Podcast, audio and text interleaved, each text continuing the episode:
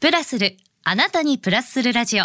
ポッドキャスト、DJ の高島舞子です。さて、今週のゲストは、ラーメン店を基盤に多くの飲食業を経営され、もう本当にね、いろんな企業とのえー商品開発もされている、株式会社新山オールスターズ代表取締役、新山直人さんです。おはようございおます。はようございます。いや、お久しぶりですね。お久しぶりですね。いや、今日はね、名古屋からわざわざありがとうごええとんでもなざいいです。もます。うね、呼んでいただいて本当にありがとうございます。いやー台湾混ぜそば作られたわけじゃないですか、うんはい新山さんって、はい混ぜそばのブーム半端ないですよね。いやー、そうですね。もう10年以上経ちますけどね。あもうじゅそんなに経ちます？ね。10年以上経ってると思うんですけどね。まあずっとなんか皆さんにこう食べていただいて、うんありがたいなと思って。そんなね新山さんのちょっとプロフィール私の方から簡単にご紹介させていただきます。えー1979年生まれ名古屋市出身。高校中退後、台湾ラーメンの名店で修行をスタート。それ以来12年、えー修行の日々を送り、2008年に麺屋花火1号店を名古屋にオープン。テレビ番組の夏ラーメンを決定戦に参戦し、初代チャンピオンに。で、その後は看板メニュー元祖台湾混ぜそばだけでなく、台湾カレーの専門店や、えー担々麺花火などの台湾ミンチを展開しつつ、新たなジャンルのお店を開業。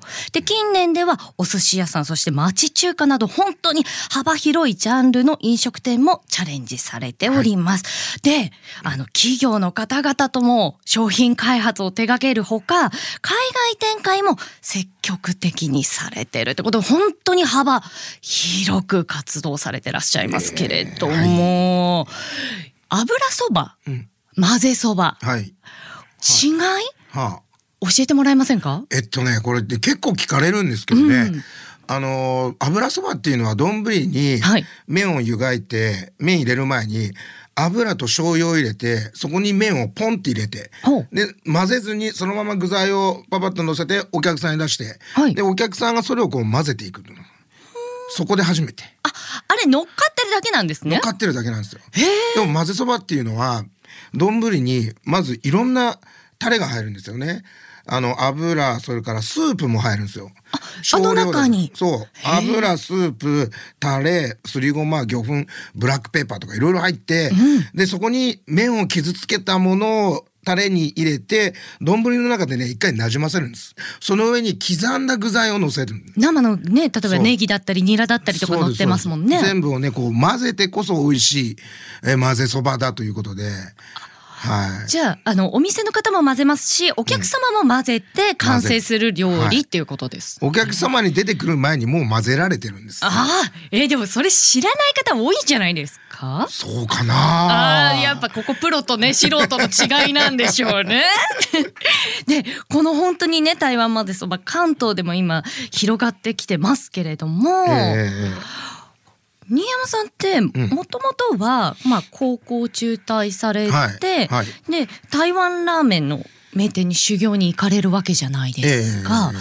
ある日突然この台湾混ぜそば思いついたっていうわけではなくて、うん。この中華料理店での修行が長かったっていうのは、何かこうもう中華料理極めてやるみたいなきっかけとかあったんですか？ええっとね、まあ、17の時かはいら中華料理の修行入ったんですけど、はいもうその時点でね僕絶対に社長になろうと思ってました。早いですね。あの自分のお店を あの繁盛店のはい大将になりたいって思っても修行入ってるんで、はいなんでねあのいろんな辛い修行とかもね全然我慢できましたよね。中華の修行ってまああの日本料理だと、まず初めに洗い場があって、はい。焼き方とかいろいろあるじゃないですか、はい。はい。中華料理ってどんな感じだったんでいすか？や似てますよ。やっぱり料理の世界って、まずこうお客様にはい。おもてなしだとかね、うん。お出迎えだとかお見送りだとかそういうのがやっぱ基本になってくるんで、はい。まずあの一般的に言う雑用とか、ああの洗い物とか、はいあのー掃除。あホールの掃き掃除だとか、はい。床の拭き掃除とかね。だトイレ掃除だとかね。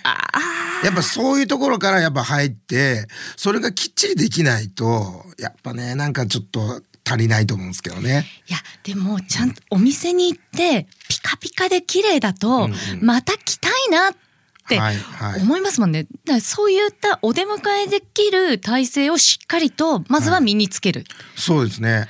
いや僕ね、修行中に言われた言葉でずっと残ってるのがね、はいあの掃除できないやつは仕事ができないって言われたんですよ。なんか痛いなこれ。何事にも言ってもそうなんじゃないですいか。だから僕ねいつも一番掃除が上手なスタッフでいたいと思ってたんで掃除はめちゃめちゃ早かったです。いやでもねこんな寒い時とかにね雑巾ギュってやったりとか、気合えき気合気合 なんか日々の掃除頑張ろうって思いました 今。それができないと仕事できないってことか。痛いないやでもじゃあこう名古屋って、うん。たくさん名古屋飯もあるじゃないですか、はまあもうラーメン店もそうですけど、うん。その中でなぜ初めにこの台湾ラーメンのお店選ばれたんですか？いやあのねたまたまね僕の住んでた昔の家の目の前にね台湾ラーメン交流っていうお店があったんですよ。有名店ですよね。結構有名で、はでそこのそう結構行列してたんでちょ町中華なのに何何って思って初めて入ってみたらうわこれめっちゃ美味しいってなったんですよ。そこで出会って。そう出会って僕はね麻婆飯に最初惚れ込んじゃって、台湾ラーメンよりもそれでねずっと通い続けてたんですよね。あ、それはお客さんとおして。客,、はい、お客として小学校56、はい年ぐらいから通い出してでも惚れ込んで修行するならここ。そう。もう一番お腹空いた時に頭に最初に浮かぶのが町中華のあの中華料理だったんで。あ俺もこういう料理を上手に作れるようになりたいって憧れたんですよ。えー実際に入ってみてどうでした？辛かったね。やっぱり辛いんじゃないですか。全然理想とちゃうやんかでもそうあって12年そちらで働かれたんですか？そのそれでも別のお店えっ、ととかも。ねそこでは4年間はい。でまあイタリアンだとか創作料理屋だとかねあと一風堂さんもちょこっとね勉強させていただいて、はい。で最後にね、えー、56年間また上海系の薄味の、ね、上品なあの中華料理屋さんで働いて全部で12年間えちょっと待ってください。はい。なんかラーメン屋さんを出したいから、であの全国のラーメン店を食べ回るっていう方よく聞くじゃないですか。うんうん。今伺っただけでも、まあ、イタリアン行ったりとか、はいはいはい。まあ、同じラーメンでも一風堂さんもそうですし、うんうんうん。ちょっと味の薄いねラーメン屋さん。全然全然バラバラじゃないですか。うんやっぱね欲してくるんですよ。あこれ結構習得してきたなと思うと、はい。自分に足りないものを埋めるお店に行きたくなるんですよえー、なんですなんですそれ。え自然な流れ？自然な流れ。今困ったようにえ当たり前みたいな 感じだったんですいけど。やそうなんですよね。なんか武者修行みたいな、はうん、自分ができないことをあえてできることに変えるみたいな。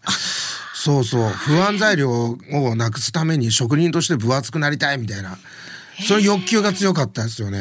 あなんかいろんなタイプの方いらっしゃるじゃないですか。一つをガツンともう本当にエベレストの山みたいにやっていく方と、まあねその周りも全部締めて知らないことがないようにやりたい、いどちらかというとこちらのタイプ、まあそっちタイプだったのかなと。それの町中華型。ああ大衆型のね高級料理屋じゃなくてもうこここの辺にあったらええな安くてボリュームあってみたいな、そういうお店を極めたかった。最近この町中華ブームがすごいですよね。これね気が付いたので多分34年ぐらい前からもふつふつう、と来てますよね、ずっと来てるんですよね。いやあのーこの横浜界隈も、まあ、昔からある中華街もそうですし、その町中華とかある野毛とか、うんあの辺りもすっごい観光客の方が最近ドーンって増えてきたんですけど名古屋の辺りはどうですか？暑いですよ名古屋も。暑いですか？言うてもね名古屋はねまだ少ないと思ってるんですよ。あれ？うん、町中華はね、はい。ちょこちょこあるんですけど、もっとね町中華って増えるべきなんですけど職人がいないんでしょうね。もうねおじいちゃんになっちゃってもう人教えるのめんどくせえからもう閉めるぜみたいなノリで減ってくんですよ町中華って。なんかあのね後継者問題とかそうそうそう。ありますもんね。だから僕はそれをね絶対減らしたくない。あーでいろんなお店をされていくじゃないですか、はい。それをね一つずつ伺っていきたいんですけど、はい。まずはね、はい。一番ここですよ。ドストライクの、はいはい2008年に、はい。いよいよはい。その10代の時からの夢、はい。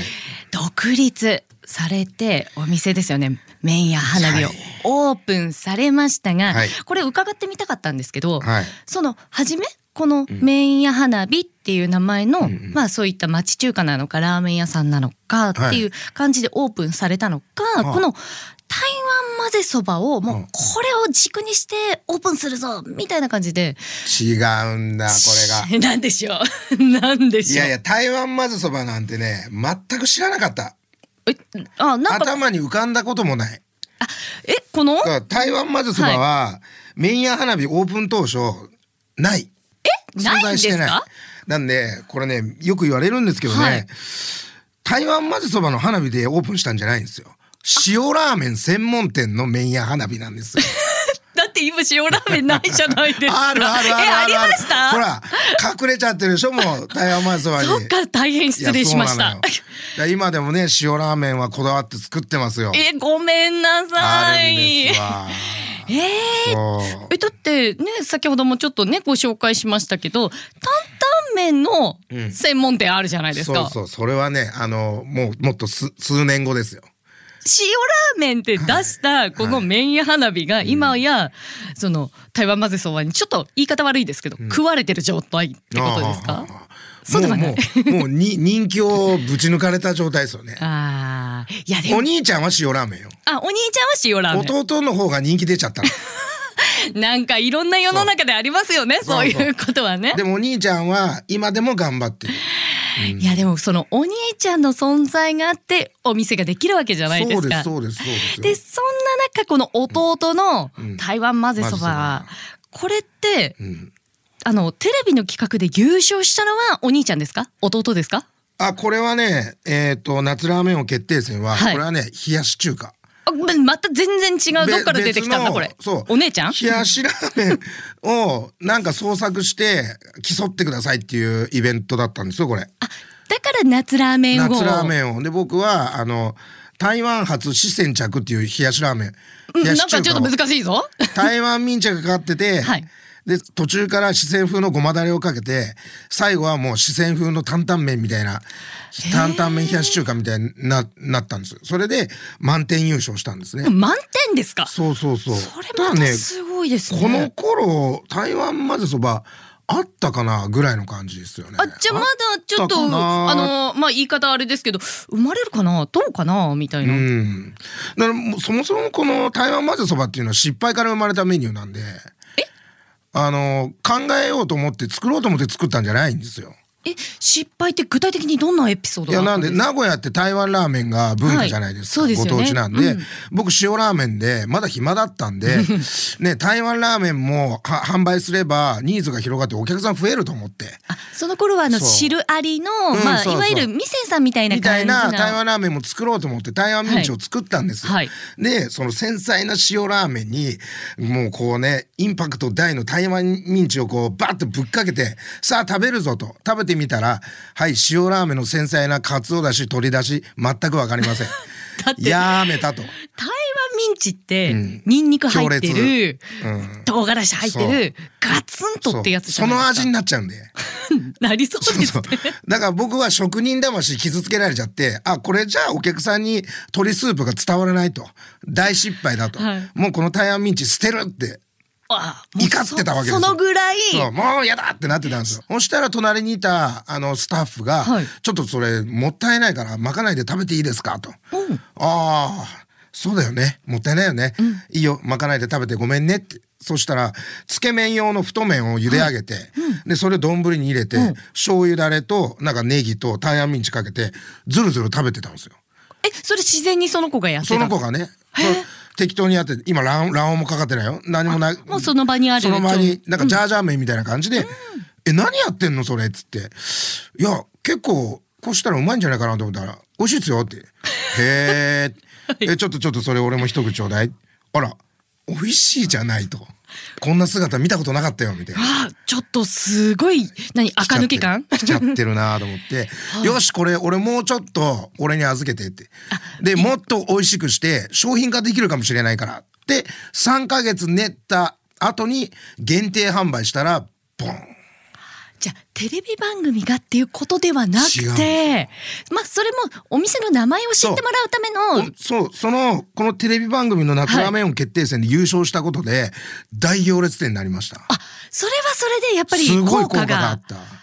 うん、でその後に僕の台湾まぜそばを初めて食べたラーメンブロガーさんたちが「なんだこれなんだこれ」ってボンボン上げてその後またそのテレビがそのブログをキャッチして「何ですかそれ」ってす何回も何回もテレビに紹介していただいて結構知れ渡っていったのがきっかけかなと思います。じゃあ株式会社新山オールスターズっていうのはその後に立ち上げられたんですか、そうですね。会社をまあ登記したのは確かね2010年だったような気がするんだけどな。ほうほうほうう。ん、2店舗目がオープンしたあたりからもう法人にしようかみたいな感じで、うんうん、ね実際にされた。で、はい。これ多分ねリスナーさんなんかね、んうん絶対ピンときてるんですよ。ね普通の名前ですよね。えー全然？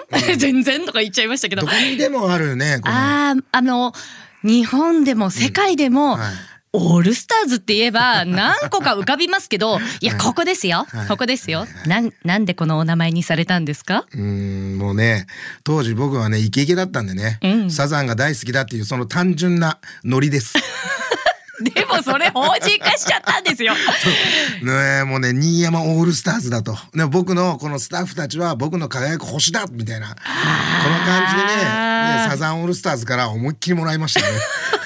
そこは隠さないんですね。全然それでいいと思ったんで、は いいやーでも本当にいや今伺っただけでもそのね台湾まぜそばも失敗から生まれたっていうふうにありましたけれども、その新山さん、座右の銘とかなんかもう大事にされてることとかあるんじゃないですか、あるよね。なんでしょう？あるよね。これねちょっと前まではね、はいニーチェ引用でほう「始めるから始まる」だったんですよ。もうそうそういうポジティブなのがいいなと思ってたんだけど、はい。つい最近は「夢を叶えるぞ」とかいう本があって。ガネーシャのやつですね。あれで、はい、あのね「人生は喜ばせ合戦」っていうこのワンフレーズにね心動かされまして。